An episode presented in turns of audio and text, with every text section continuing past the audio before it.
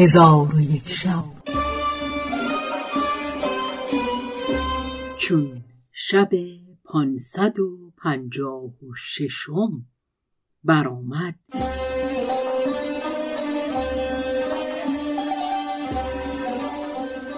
گفت ای ملک جوانبخت حکایت سفر پنجم سندباد بحری.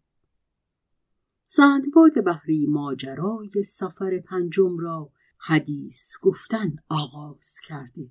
گفت ای یاران بدانید که چون من از سفر چهارم بازگشتم به عیش و نوش بنشستم و آنچه که بر من روی داده بود فراموش کردم.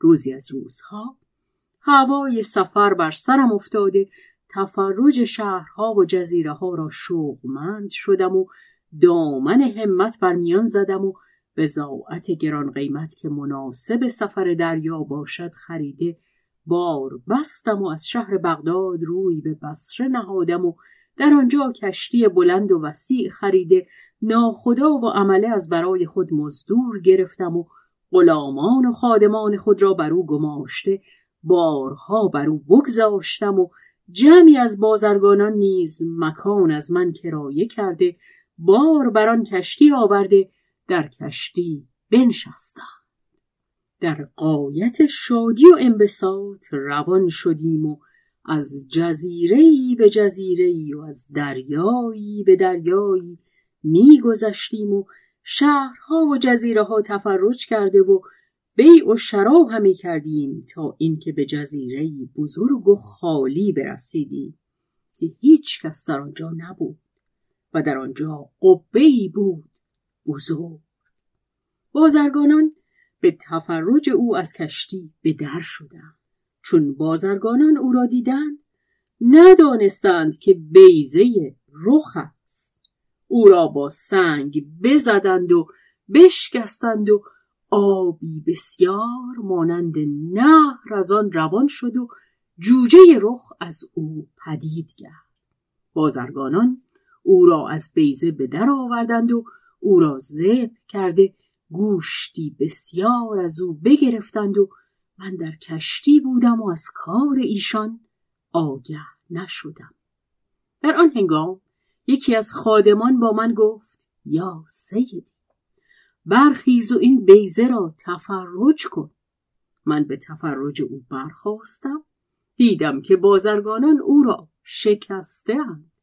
بانگ بر ایشان زدم که چرا چون این کار کردی؟ اکنون رخ پدید آید و کشتی ما را بشکند.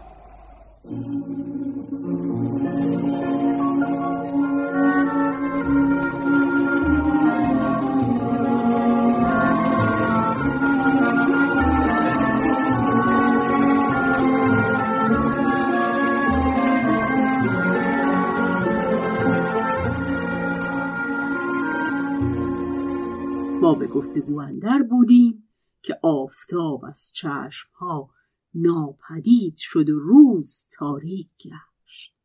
آنگاه سر به آسمان برداشتیم تا ببینیم که میانه ما و آفتاب حائل چیست. ناگاه دیدیم که پرهای رخ میانه ما و آفتاب حاجب گشته و هوا تاریک گردیده و سبب این بوده است که چون رخ دید که بیزه او را شکسته اند جفت خود را آواز داده به کشتی احاطه کردند و آواز بلندتر از رعد بانگ بر ما می‌زدند.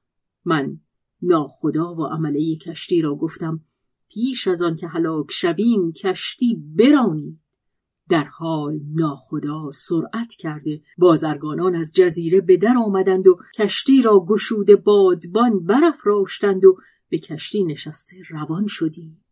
رخ از ما غایب شد و ما به سرعت کشتی همی راندیم که از آنها خلاص شویم. ناگاه دیدیم که آنها از پی ما روان گشته. کشتی ما را احاطه کردند و هر یکی را سنگی بزرگ مانند کوه در چنگال است. پس رخ سنگی را که در چنگال داشت به سوی ما انداخت. چون کشتی تند می‌رفت سنگ خطا کرد و به کشتی بر نیامد و نزدیکتر به کشتی بیفتاد. ولی کشتی را از صدمت افتادن آن سنگ استرابی بزرگ روی داد و ما را بلند همی کرد و پایین همی آورد. آنگاه جفت رخ سنگی که در چنگال داشت بر ما بیانداخت سنگ او به حکم خدا بر دم کشتی برآمد و او را بیست پاره کرد. کشتی از هم بریخت و هر چه که در کشتی بود غرق گشت.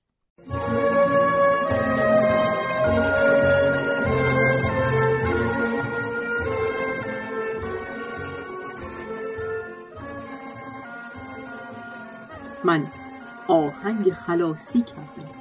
خدای تعالی تخته ای از تخته های کشتی به من رسانی. به آن تخته سوار شده آب به پای خود می زدم و بادها و موجها یاری می کردم چون کشتی در نزدیکی جزیره غرق شده بود به عنایت پروردگار به جزیره در آمدم ولی مرا نفس بازپسین بود و از غایت رنجی که برده بودم به حالت مردگان بودم و از گرسنگی و تشنگی از هلاک من چیزی نمانده بود. پس ساعتی در ساحل دریا بیفتادم و اندک راحت یافته برخواستم و در آن جزیره همی گشتم. جزیره را مانند باقی از باغهای بهشت یافتم.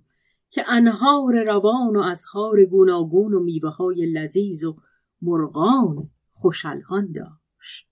از میوه های آنجا خورده سیر شدم و از آن چشمه بنوشیدم و حمد پروردگار به جا آورده نعمتهای او را سنا گفتم.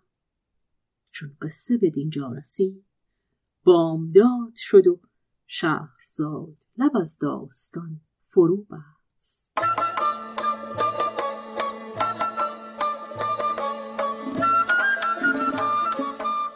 قصه گو شهرزاد فتوهی. تنظیم مجتبا میرسمی